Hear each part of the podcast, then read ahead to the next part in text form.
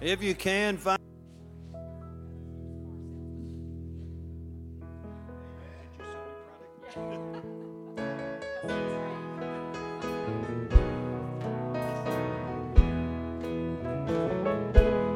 Today I went by to the place where I used to go,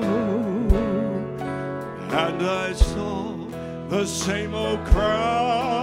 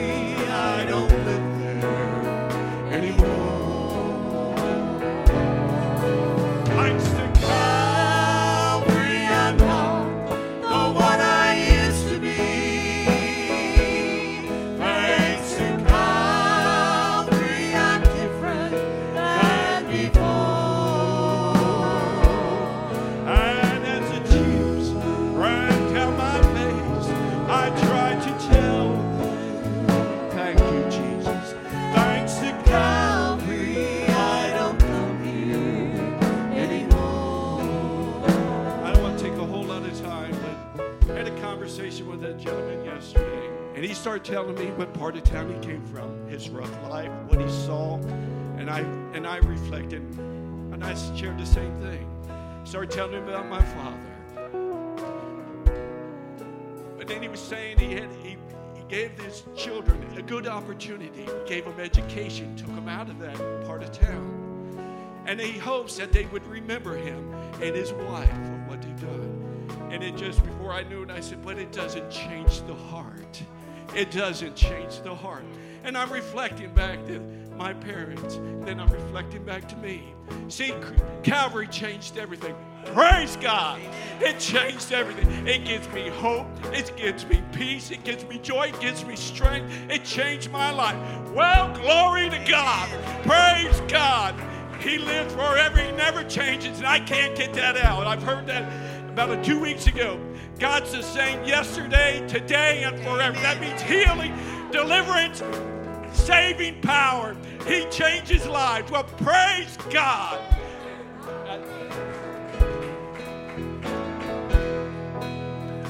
Thank you, Lord. Thank you, Lord. He's real. Praise God. Then I went back to the place where I used to go. And I saw the same old crowd that I used to know. And when they asked me what had happened, I tried to tell them. Well, praise God. Thanks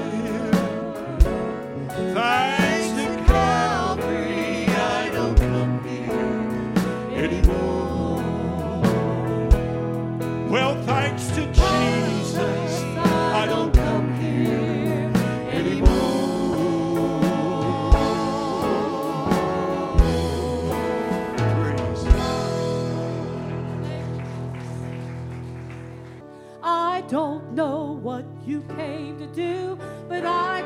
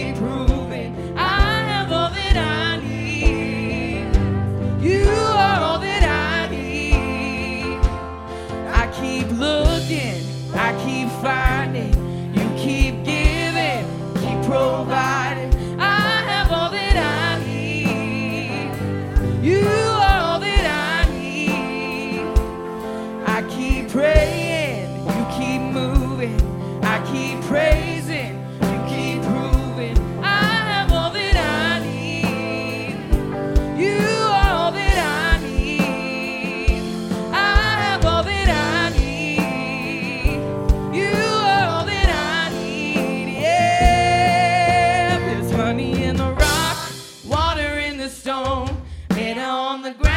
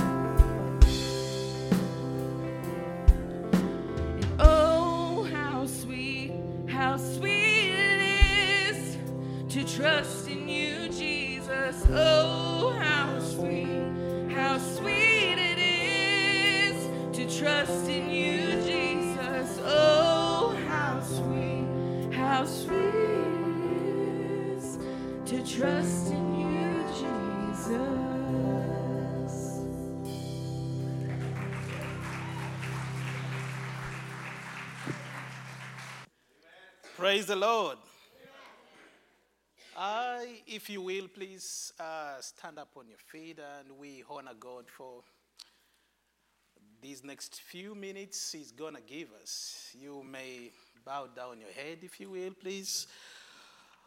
Ah, dear Holy Spirit, we kindly welcome you to be part of our assembly today, for surely nothing that can cause change and transformation in our lives other than the presence and your Holy Spirit enabling this. Speak through me to your people the word you've purposed for them to hear, and let it bring such sense and transformation that you will to bring to us in Jesus' name. Amen. You may get seated. Uh, I am profoundly honored this morning to, to be back to this church. I am greatly thankful to Pastor Tim and the whole team for giving me an opportunity. This is my second time to stand before you to share the Word of God. And I don't take this lightly, but I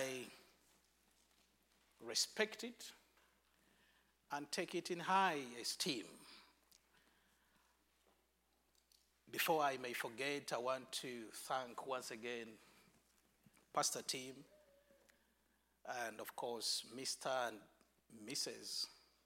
Randy for the generosity they have been to our ministry back home. We have increased now to 32 children at our orphanage. We've chosen to call it Hope Village because it's bringing hope in the whole community. God has called us to affect about four villages where Hope Village is, and we've chosen to sponsor, take children to school, and have those total orphans come and live with us at Hope Village. And this church and Mr. and Mrs. Randy have been really a big blessing. I must say, I have not come across someone as generous as He is, and in the season that we really best need that. The fact that I see all of you for the second time since 2019 is enough proof that the Lord is good to our lives. I'm excited to, uh, I won't mention names, but I'm familiar to Miss Masha. She's incredibly very good. She has a pure heart. I'll, I'll, I'll tell you, she has a, a pure heart. Even when she wants to do something, she doesn't want you, you to know she's doing it. That is how pure her heart is. She's been part of those that have really blessed us, especially in the COVID season when everything was out of order. So I bring my greetings to, to you from my family. I've been married over four years, and I have three children two boys and a girl in the middle. So that shows you how busy I am. Anyway, my wife sends greetings. Her name is Rebecca. And my church sends greetings. I pastor a church close to Kampala that's called Grace Pentecostal Church and manage a children's ministry, a home that is about two hours down in the country from Kampala. And I'm really excited for what God has done in the past few years. Matter of fact, we've been able to build up three homes for the children to stay, not yet fully complete, about 70% complete, but we thank God we are able to sleep in those. Before I begin, I want to give just a few insights of what the Spirit has given me over time. Once in a while, the Lord chooses to speak His voice through me to His people.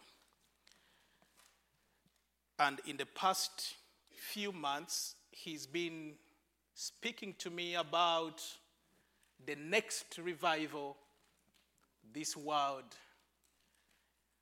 is going to see. And he says that it's the biggest revival. Away from the Azusa Street revivals, this is going to be the mega revival that is going to bring in his church. The only perspective that the Lord has given me, I've not seen other people speak about, is that this revival is not going to be outside the walls of the church, but rather inside the walls of the church. And he says that the church is going to regain its identity, power, and authority. And I am looking forward for such a revival. From the 30 AD to around 315 AD,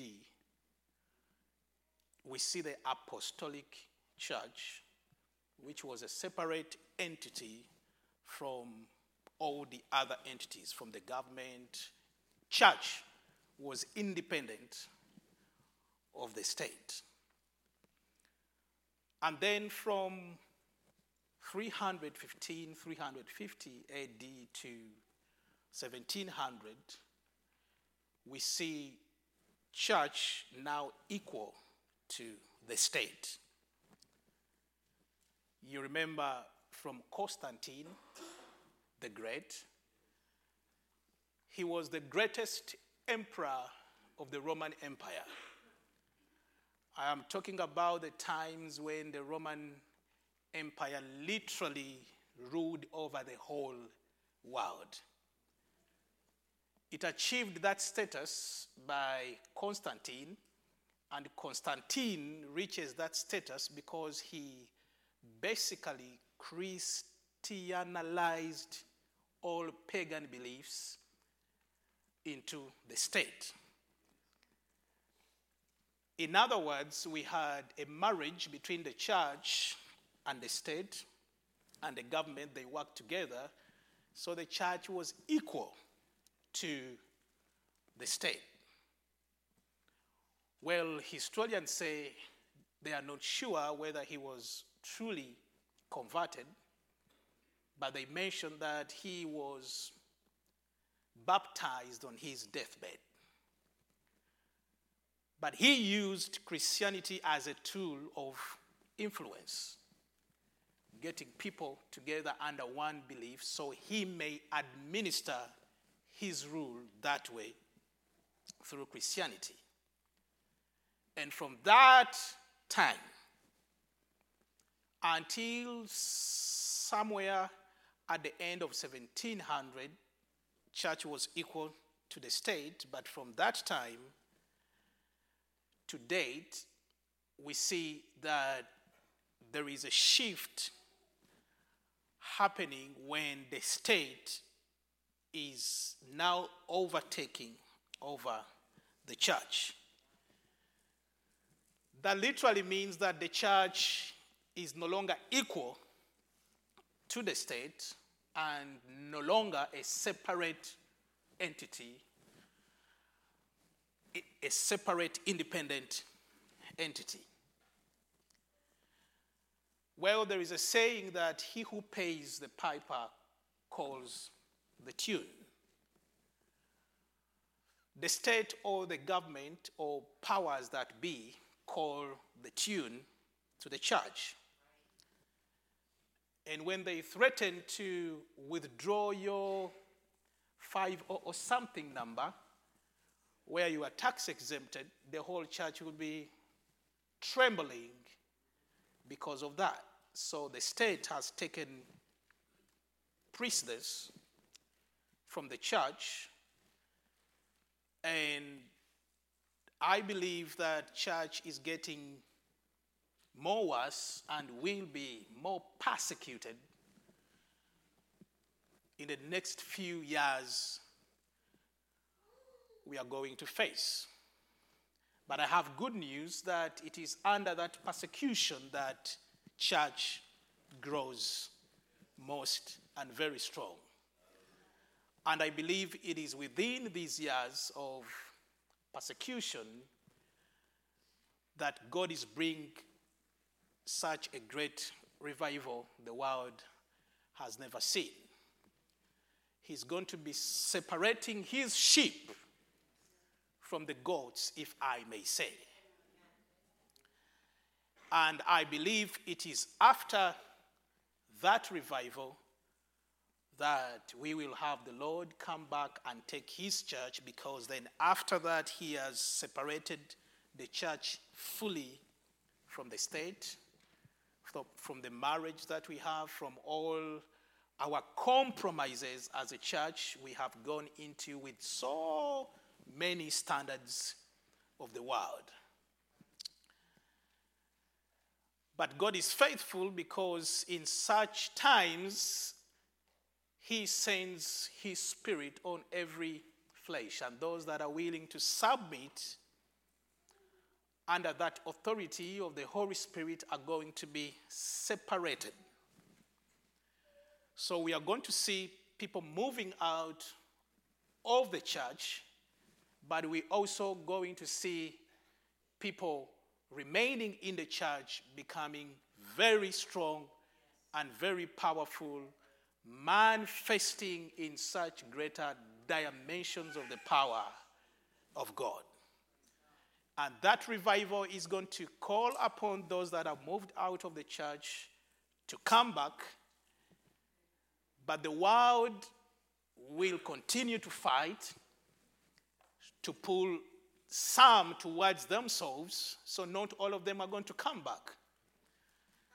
But those that are going to come back are glad that those are going to be the times that Jesus is coming back, the trumpet blowing, and we will be taken away in glory with Him. My prayer is that you become one of those people that will not have to work for their righteousness because after rapture, righteousness will be worked for. You will have to work for your righteousness. We are now under the dispensation of grace, of course, opened up by the coming of Jesus Christ, but there is going to be an end to the dispensation of grace. And the end to the dispensation of grace ends with the rapture and then the beginning to when you have to work for your righteousness and holiness, then that begins, and that will be the beginning of tribulation. From that perspective, you clearly know that I am a pre tribulation rapture other than the post tribulation rapture because I don't believe such a loving God can let you go through all that kind of suffering to be able to take you up. He's already saved you and He loves you, He, he has already redeemed you. I am excited to bring to you a very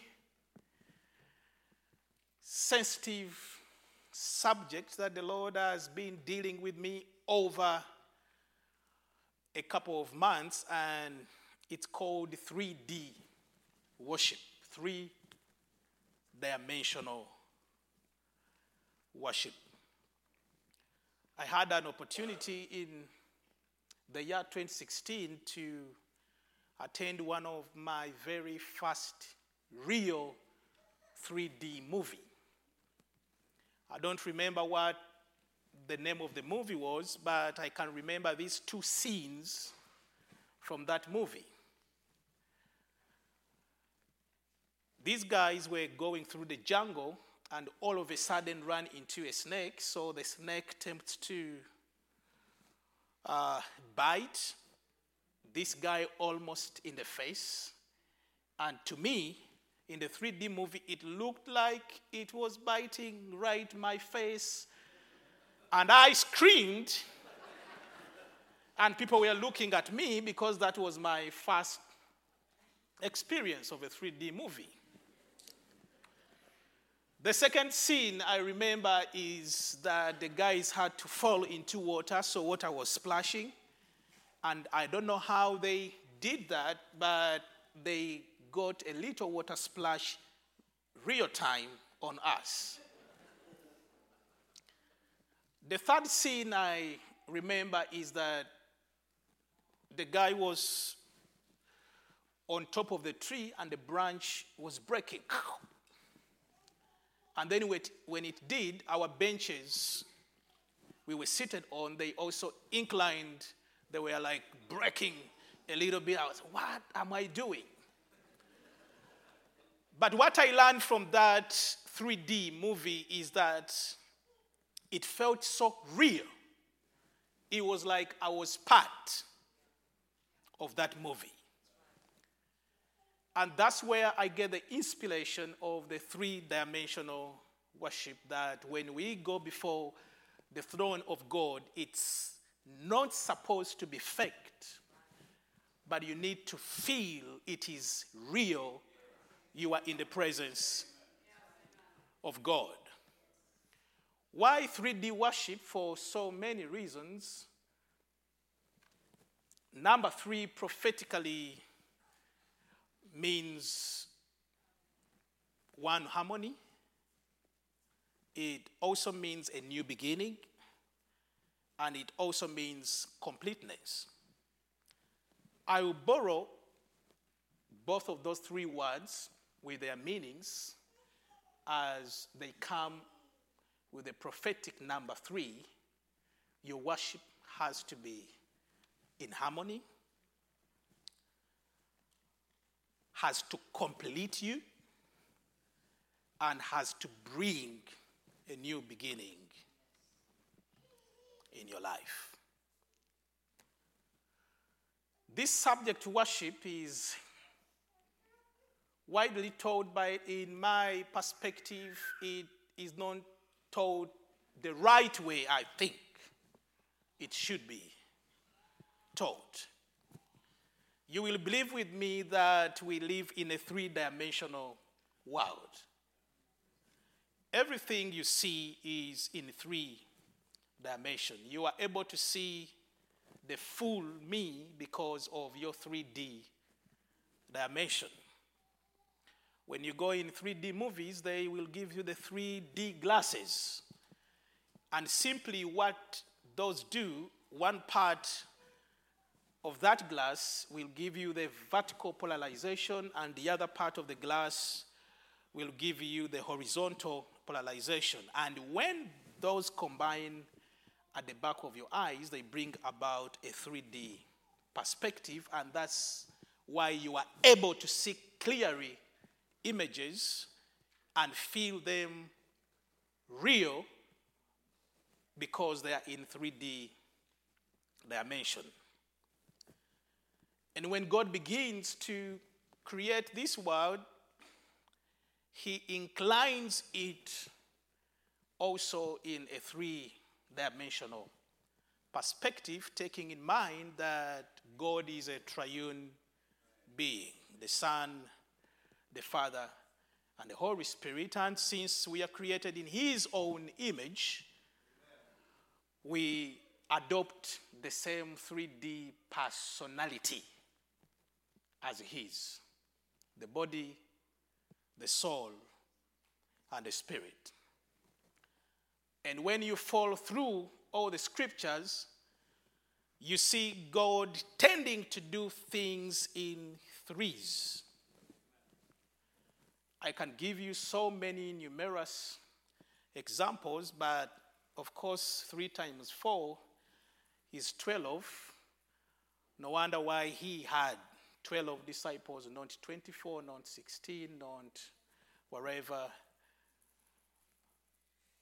When he zeroes down to his disciples, he had an inner circle of John, Peter, and James, and those are three.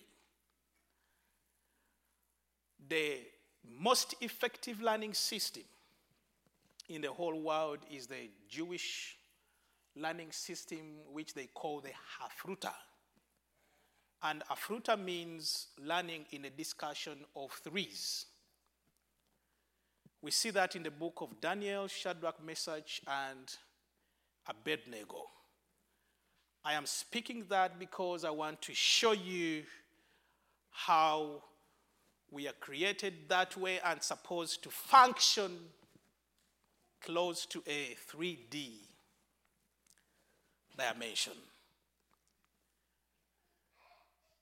In 2 Corinthians chapter 12, Paul is talking of himself.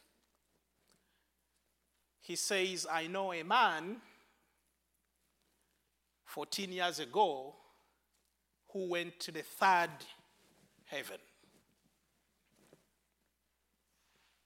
As complicated and simple that may seem, it reflects that there is probably a first heaven and a second heaven if there is something like a third heaven. So, Paul is telling us 14 years ago, he's talking about himself under that scripture, how, whether in the physical or in the spirit, had access to the third heaven. The world is a layered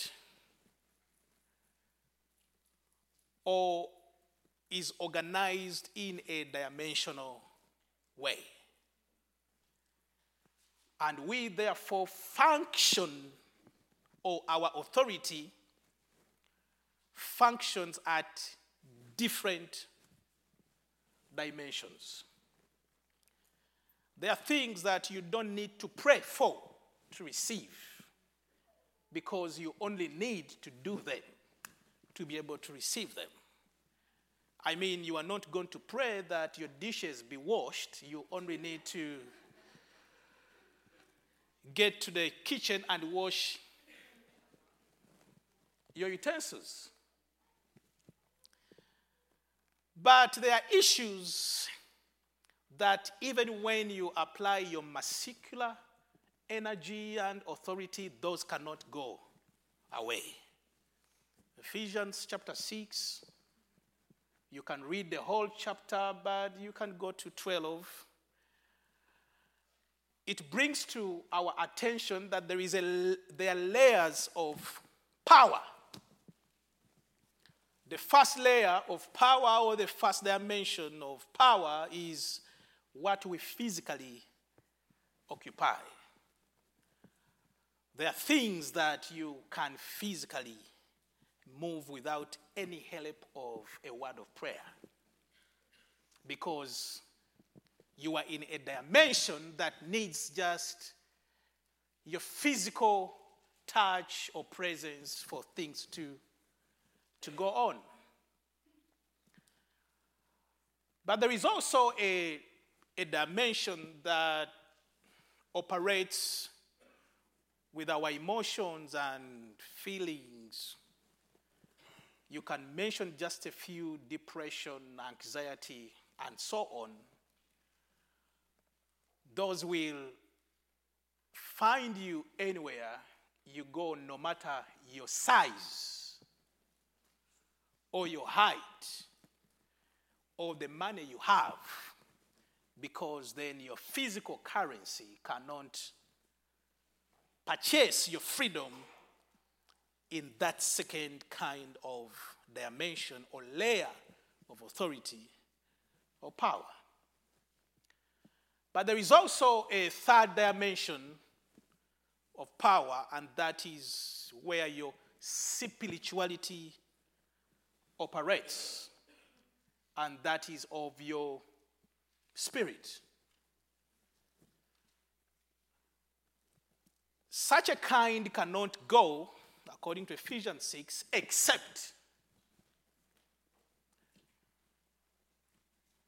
we don't wrestle with flesh and blood.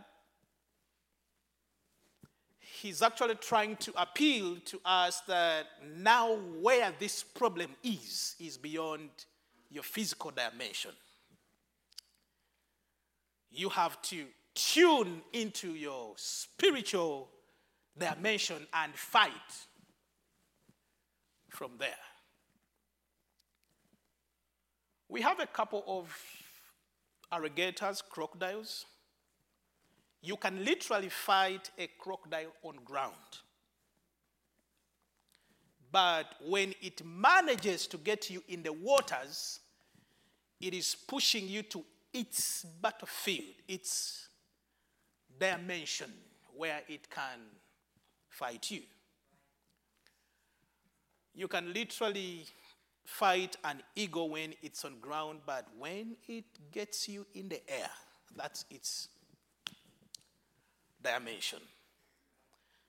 It will take you way above high, so many meters in the sky, and by the time you land on ground, your spirit has reached heaven.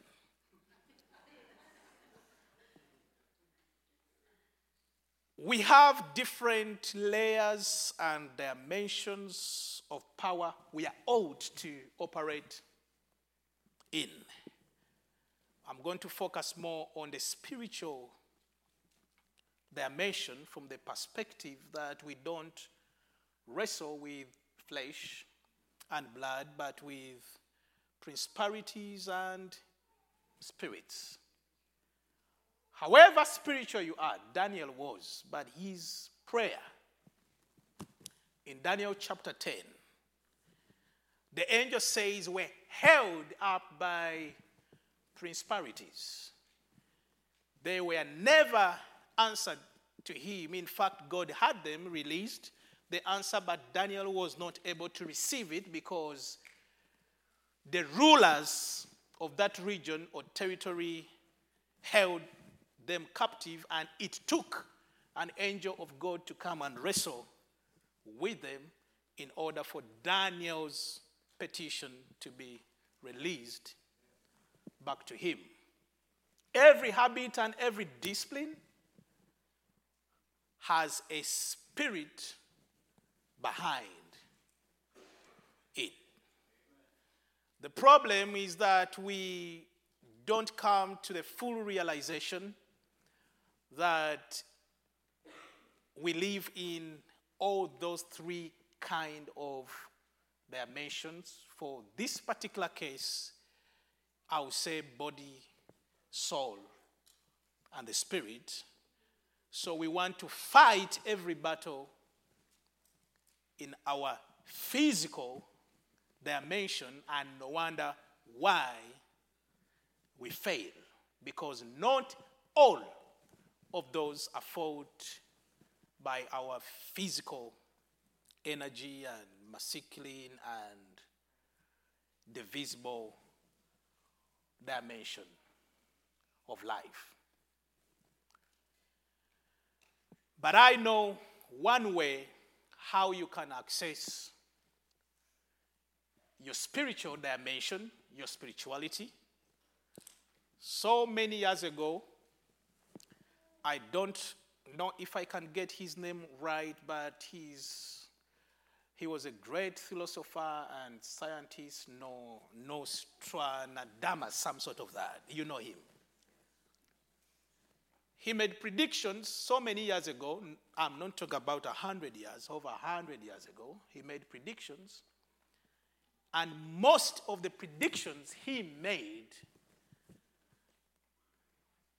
have been fulfilled so many years after his, his death. Now, I warn you, he was not a Christian, but the only thing he knew, in fact, he says that spirituality is of man. And into your spiritual being, you have access to an invisible realm. Two things how we can access our spirituality and eventually identity in Christ. Because God does not look the way you look, but He looks exactly how your spirit looks like, because we were created in the image of His Spirit. You look the way you look because that is how your mom and daddy looks like. Matter of fact, people say you look like your dad or you look like your mom. Usually people say back home that my nose is that of my dad. I look like him just because we reproduce after our own kind. That you agree with me. So if God is a spirit, then he can't reproduce after something not after his own kind. He's not flesh. So we carry a DNA of the spirit of Jesus. In fact, in John chapter 4 and verses 24, he says that God is a spirit. He brings it back to us. And they that worship him must worship him in what? While in the spirit and in truth. While in the spirit and in the truth. At one time, he confronts the Pharisees and he tells them, You honor me with your words, but your heart's spirit, in that sense, are far away from me. And that's why he did not accept their worship. Genesis chapter 4 brings to our attention two brothers, Cain and Abel. It was time to offer into the house of God. Now I need you to understand that offer Tori or tithing is part of worship. That is how people worship God or worshiped God in the Old Testament. It was time to worship God, and every one of those two brothers had to pick a tithe from all they had, an offering to go and offer to God. And one of them happened not to acknowledge and honor God the way he should have. And the other brother, Abel, decided that I am going to honor God for all the things I have and acknowledge that He is the source of my life, so I am willing to give up the best that I have. The Bible says that his offering or worship, in that sense, was accepted by God. But the brothers was not accepted. That brings to our attention that there is something like acceptable worship by God and non acceptable worship by God. The question is Is your worship acceptable before God or non acceptable? Is your sacrifice acceptable before God or not acceptable? I'll take you to the second group, still in the Old Testament. Now we are running away from chapter 4. We are in chapter 5. We, God is just showing us the chronological background, the family. And then in chapter 6 and 7 and 8, he brings to our attention that people no longer worshipped truly God by that time, and there was only one man. That's Noah and his family that whose worship was accepted by God. And only by him and his family the Lord had purposed to destroy mankind from the face of the earth.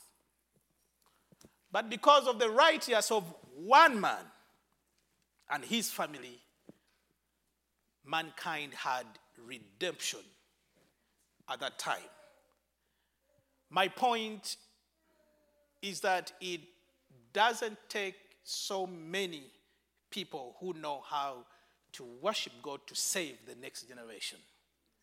It might take only your house or your church or your community to save what the next generation or form what the next generation would look like. But the whole point is about do you know how to worship God in spirit and in truth? Genesis chapter 8 and verses 20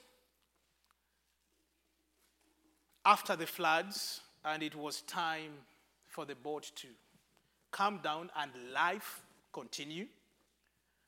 The first thing Noah does was to acknowledge and honor God for the salvation he brought to him and his family and all the animals as he ordered him. The first thing he does when he got out of that ark is to create an altar and sacrifice.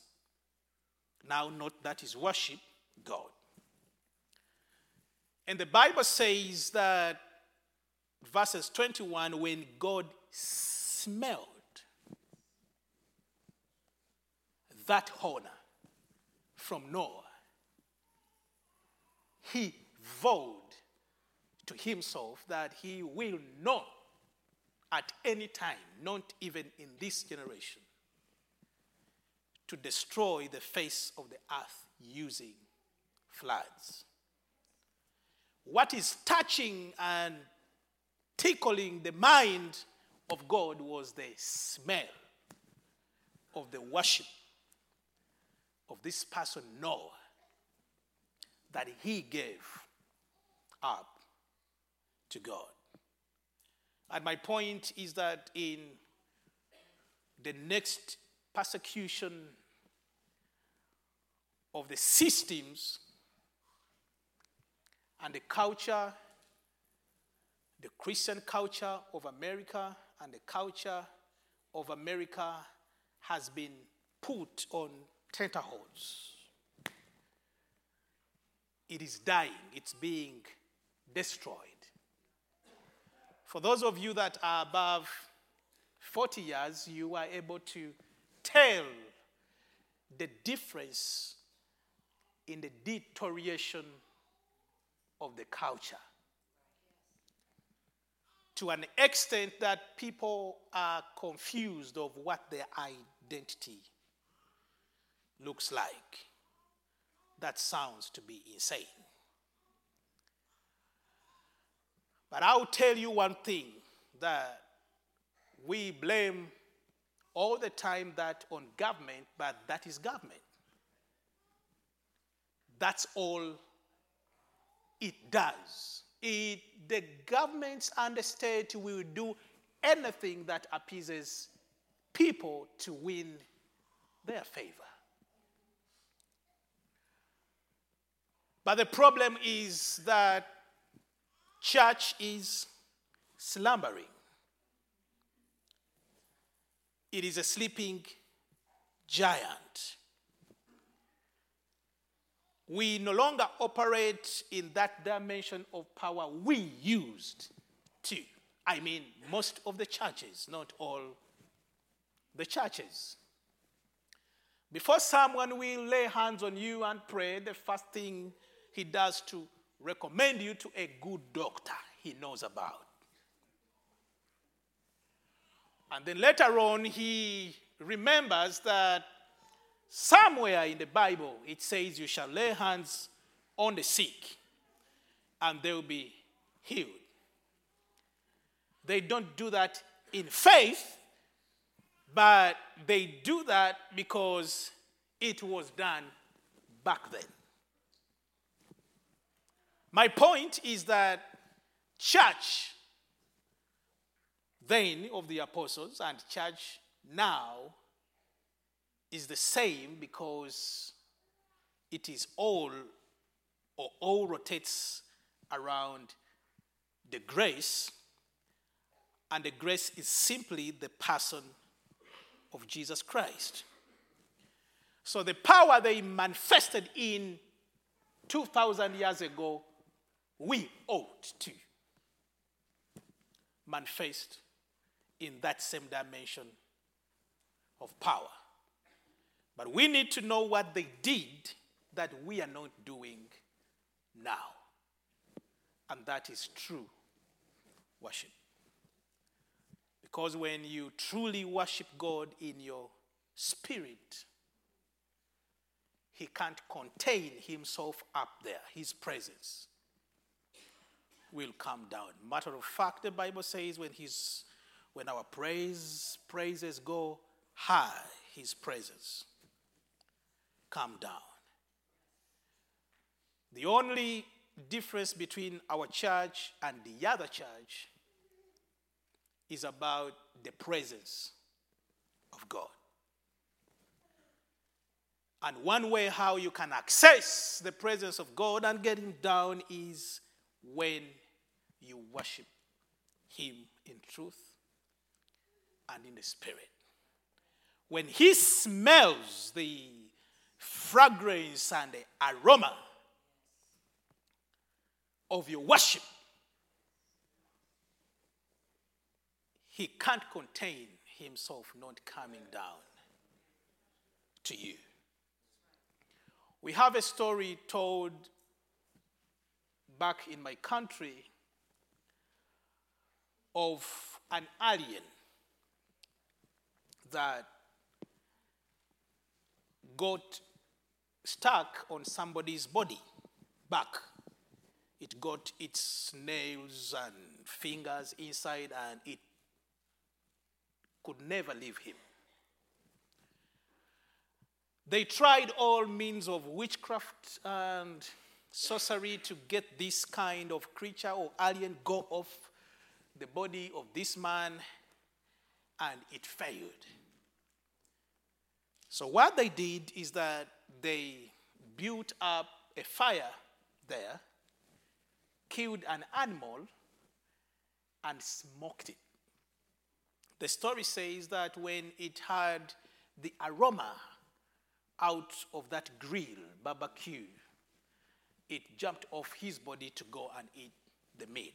That is how God sometimes is. He won't come down before he smells that honor you have for him. The problem is that we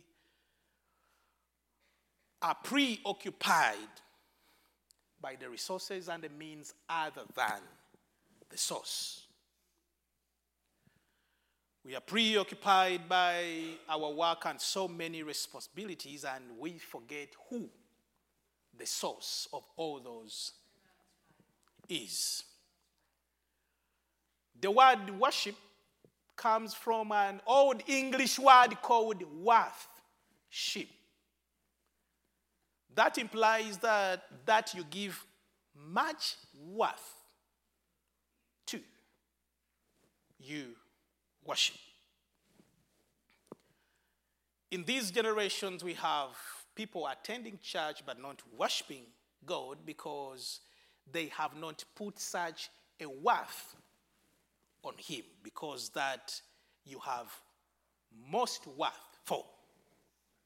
You come to worship, whether directly or indirectly.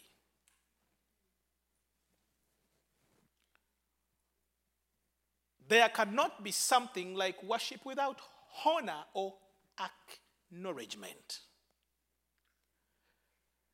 We need to get to that position when we acknowledge that it is all by, for God. When we don't do that, don't honor, don't acknowledge, then we are not worshiping God. Every person, every human being is a worshiper. Every human being, whether born again, not born again, whether Catholic or uh, atheist or Methodist or wherever, all of them are worshippers. The question who do they worship? Because mankind cannot live without worship. Never has mankind lived without worship. And here is the reason because we believe and we know there is a being that is beyond our physical being. And that being, in my view, is the God from whom all of us have our identity, from whom all of us are created. I remember when Moses went up above the mountain to receive the commandments from God, and the children of Israel could not stand not to worship. So they got necklaces and jewelry from each one of them, and the Bible says they told to each other, Let us make a God so we may worship him. It's amazing how they do that because they say, Let us now tell to ourselves that this is the God that brought us from Egypt. Matter of fact, the reason why Moses rescues the children of Israel from that 430 year captivity is because he wanted them to worship him. If you doubt me, you go to Exodus chapter 8. It says, Go and tell Pharaoh to let my people go so what? They may worship me. The highest calling of every human being is to worship. Matter of fact, the reason why they are in captivity is because they refused, disobeyed God. That's the reason, in the first place, why they're in captivity. Genesis chapter 15, and you can read from 6, then go down to 15. God brings a prophecy to Abraham now, and he tells him, Your people are going to go into captivity in a foreign land. But he says, For as for you, Abraham, you will not go there. And the reason why Abraham is not going there is because he knew how to worship God. That's the only reason. You can find that from verses 6 of the same chapter 15 of Genesis. It says, And it was counted on him, obedience, and his trustworthy and honor and acknowledgement of God as righteousness. And that's why God pledges down in verses 15 that, and I'm going to add this on you, you are going to die at a ripe age and a wealthy man because he knew how to worship God. That you give more worth, and worth means in terms of time and money and thinking, thought, that you take in high esteem, you worship. I like the Greek word for worship, it's called proskuneo or proskuneo, and that means to prostrate, to obey, to submit. No wonder the Bible says that obedience is better than sacrifice. In fact, he says, before you worship me, before you come to my altar, you have to be obedient first. But here is the point obedience should not only be done, but should also be seen to be done. Worship is not only done, but has got to be seen being done. Because God is not only concerned by our worship, but He's also concerned by how we worship. How we worship Him. 2 Samuel chapter 6 brings us the notion of the Ark of the Covenant. You all know what the Ark of the Covenant symbolized. The Ark of the Covenant symbolized the presence of God. When you had the Ark of the Covenant, you had the presence of God, and normally the Ark of the Covenant in the tabernacle dwelled in the Holy of the Holies. Now, not everyone accessed the Holy of the Holies. In fact,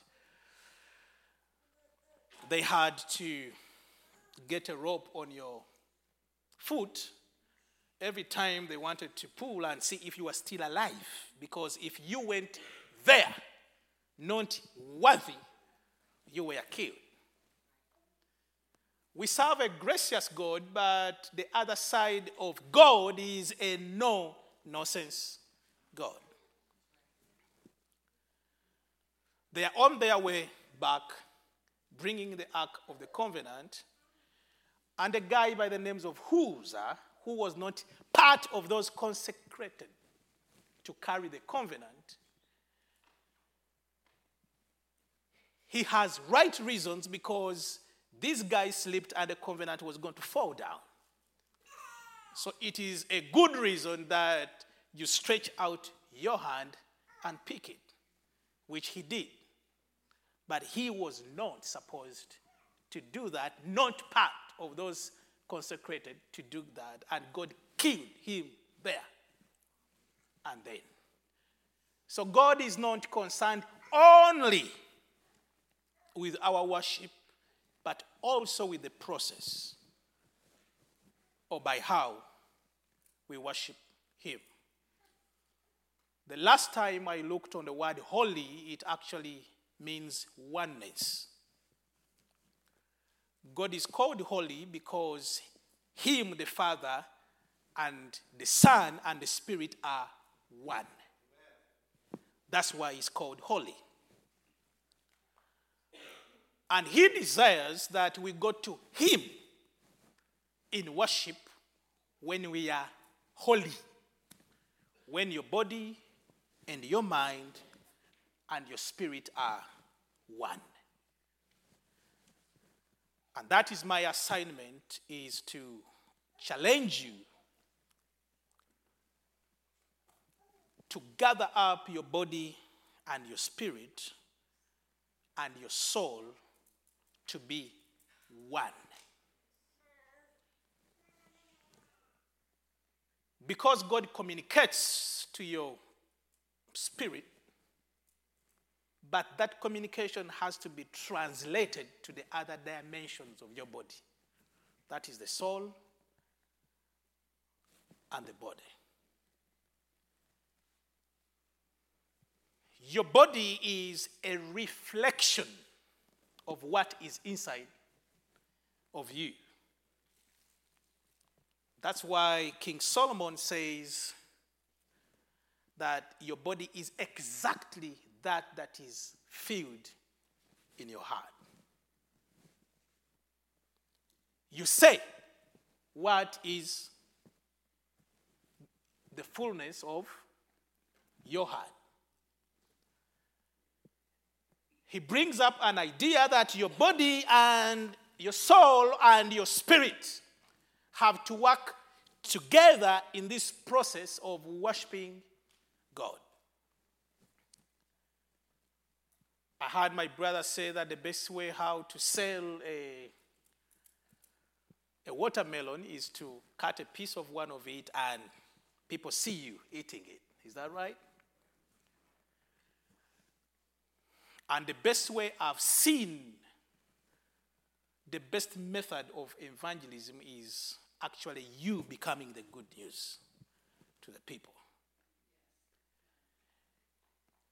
People get more saved by your character than what you tell them. But your character gets to grow when the word of God, the true word of God, is able to be translated from the spirit to the body because that's how we get to know the fruit of what is in your spirit. And every person is attracted by the fruit. There are so many souls out there that will be attracted by the fruit on your life, and that is your character. But the building of the character begins in the spirit. But the way you access the spirit is by true worship. And the end result is that you are transformed. The Bible says, Romans 12, by the renewal of your mind. Be ye not transformed by the standards of the world, but by the renewal of your mind. Your soul is your mind, your feelings, your emotions, and your intellect. The word has ought to go from your spirit to your soul, then bear on your outside. The person enabling the growth of the fruit in your life and thus character on you is the Holy Spirit. The Bible says that our bodies are a temple of He sits in us.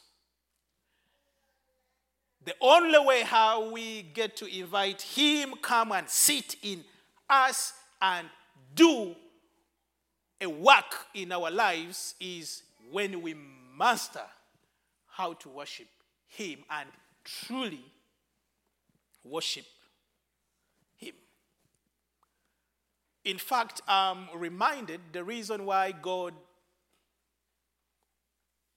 puts Adam to name all the animals, the first reason was not for Adam to give them names. That's not the first mind of God upon Adam. That's Genesis chapter 2 and verses 18. The reason why he let him see all the things that he created because he wanted Adam to see all of those magnificent, beautiful, wonderful things he created. And from that, Adam sprouts out into worship of the greatness of God. He is who creates those things. The number one purpose was not for him to be able to name all those, but to become to the acknowledgement of the person that created them. I want to challenge you this morning as the Spirit searches your heart that you will come to that realization and point in your life where you can truly worship Him. One day, sometime, I believe that it will be kind of a risking thing to come to church. We've already tested it two years ago. But the question is will you still worship God even when you are not able to come to church? The point I put across is that worship is a personal thing. It can be a corporate thing when the different personal worships are bound together, but it is first a personal thing. Every house of a believer becoming an altar of worship where God can come down and reveal his mysteries to you. We no longer have the personal family altars in our families. And that way, our children have been attracted to the culture that is outside the family because they have no alternative. They have no option. When is the last time you get to get together in your homes, probably every evening when everybody is back, and say, you know what? Let's join up hands and pray and worship God and honor Him.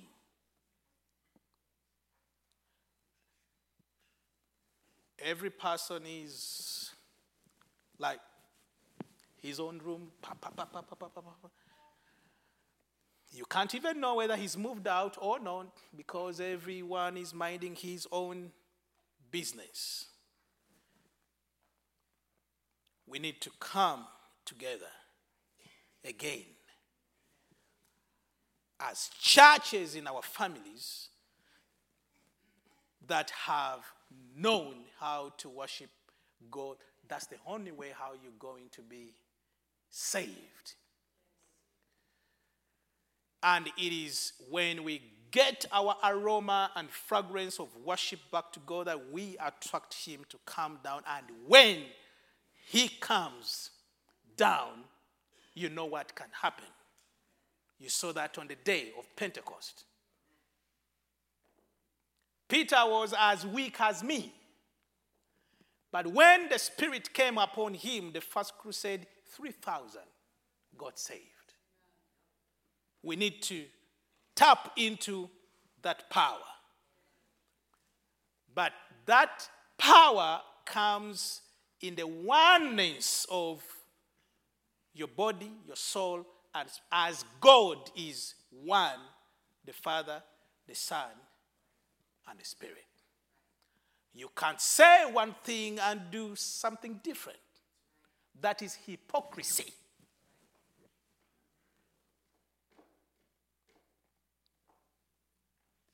I am calling upon you, especially our mamas and our papas, because we have the obligation of making the next generation and discipling the next generation and discipling our children. We have so many powerful men of God but failed fathers, so many powerful women of God but failed mothers. We need to get back to our positions. Because his church and love is manifested more in the family before it is in our ministries. Probably that's why he gives up a metaphor of a family and a church, how it's supposed to look like. And I strongly believe inside of me that when we do that, no doubt we are going to be a separated generation. We are going to be spared from what is about to come. I, I am not American, but I will tell you I'm a conservative Republican. If I was an American anyway. And I hoped that, thank God, we have the House I hope that we have the Senate too to be able to get certain things reversed. But I'm reminded that even when that's what I desire, the Bible has given already a roadmap of how it's going to be. We desire it becomes better. But according to the scriptures, that's a that's the roadmap. That's how it's going to be. The question is, what can you do? I understood that the closer, the proximity you get to Jesus, the more you get to know Him, and therefore, the more you get to look like Him, because now you've seen Him. The closest you become to someone, the more you know Him, and the more you know Him, the deeper you can worship that person, and the deeper you can worship that person, the more you transform into his image. A lot of times, when great people are called upon to give a speech, they praise their mamas more than the papas. I thank my mother, I thank my mother. And I was asking myself, why? The question is it's because she's the person they get to spend more time with. And because they spend more time with their mamas, so they know more about their mamas, so they have much to say about their mamas.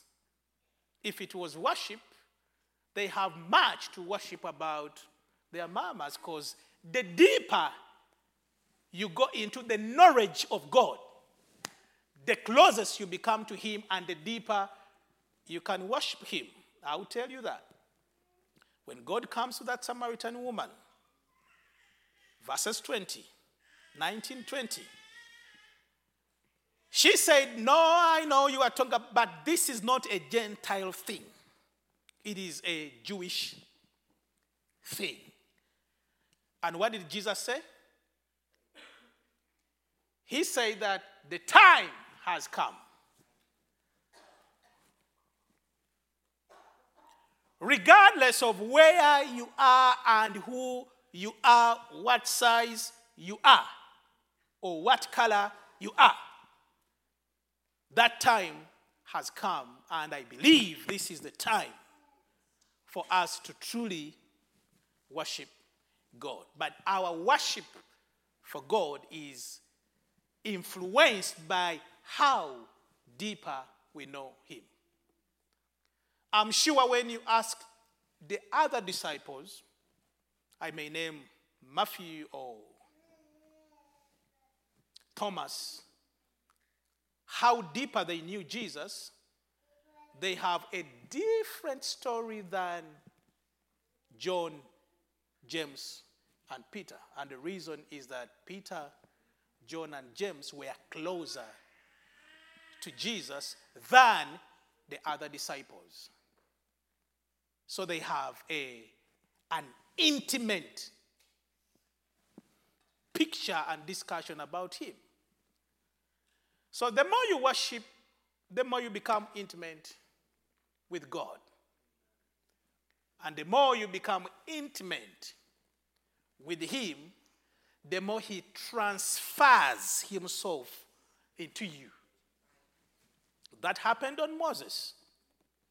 The more intimate he became, and the more closer he became to Jesus, the more he glowed of his glory. You remember when he came back out of that mountain?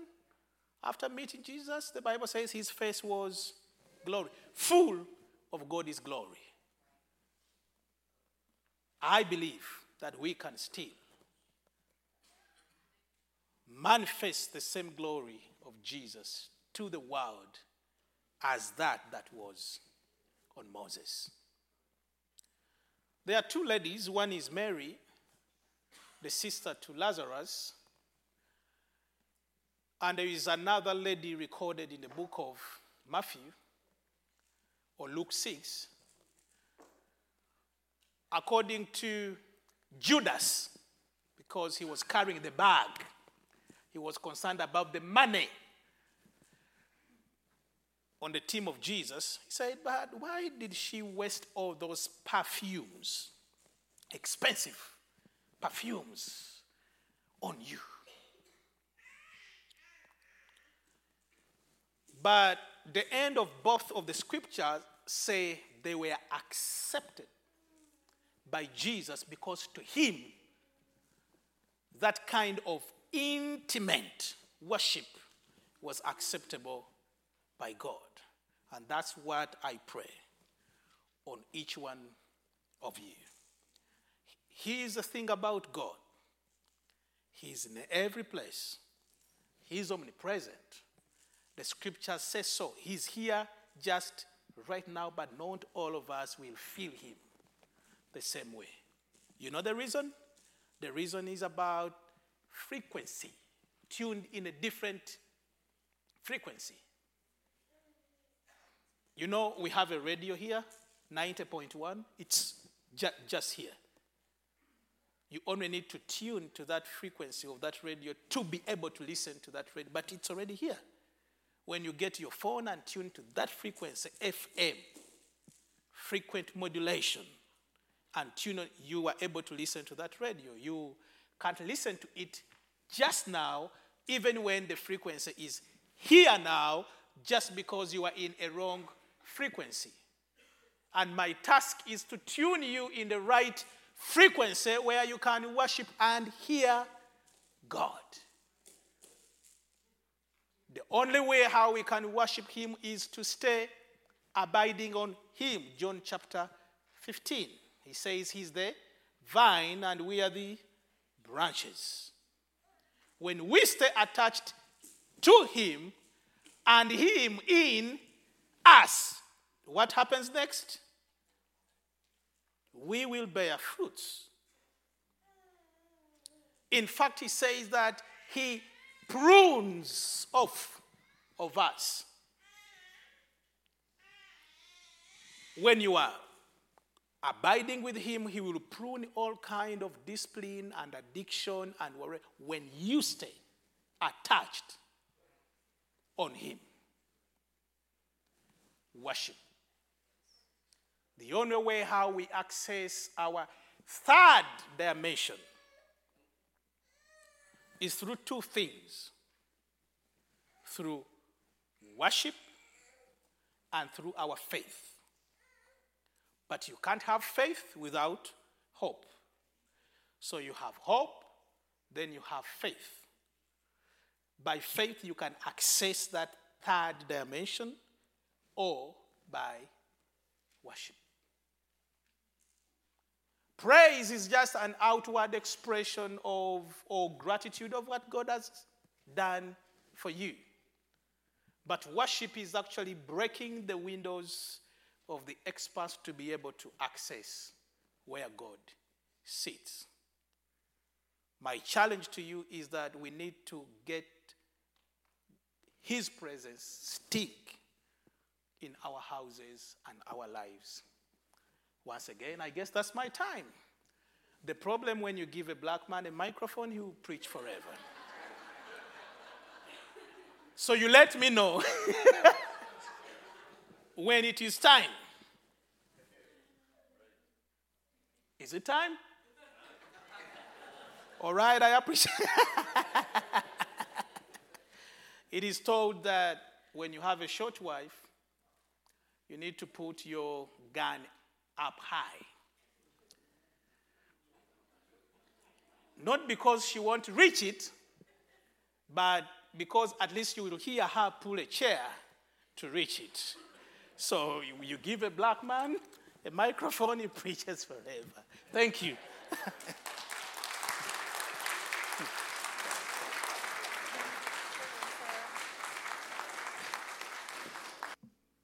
God spoke already. I don't need to add anything to this. What God has said. Search your own heart. We've been knowing the churches are having a battle in America. Why? We've quit worshiping God. We've backed away. We don't strive to have the Spirit of God in what we're doing, whatever God tells you to do. You know, you can you can come and sing a simple song. If God told you to sing that song, God will use that song. But it isn't about who's got the best voice or who does the most loudest praise. It's when you worship Him from your heart. It's when your heart is crying out to Him. He hears what your heart is saying, and He's pleased inside. We need to get back to where we please God, not the world, not the church, not the ways of the church, not the compromises. God needs to clear the slate with what the world and the church is doing. You see it. I don't have to tell you it's there. You come if you need to pray. I saw the Lord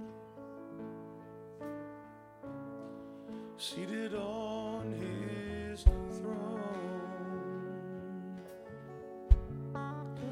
He was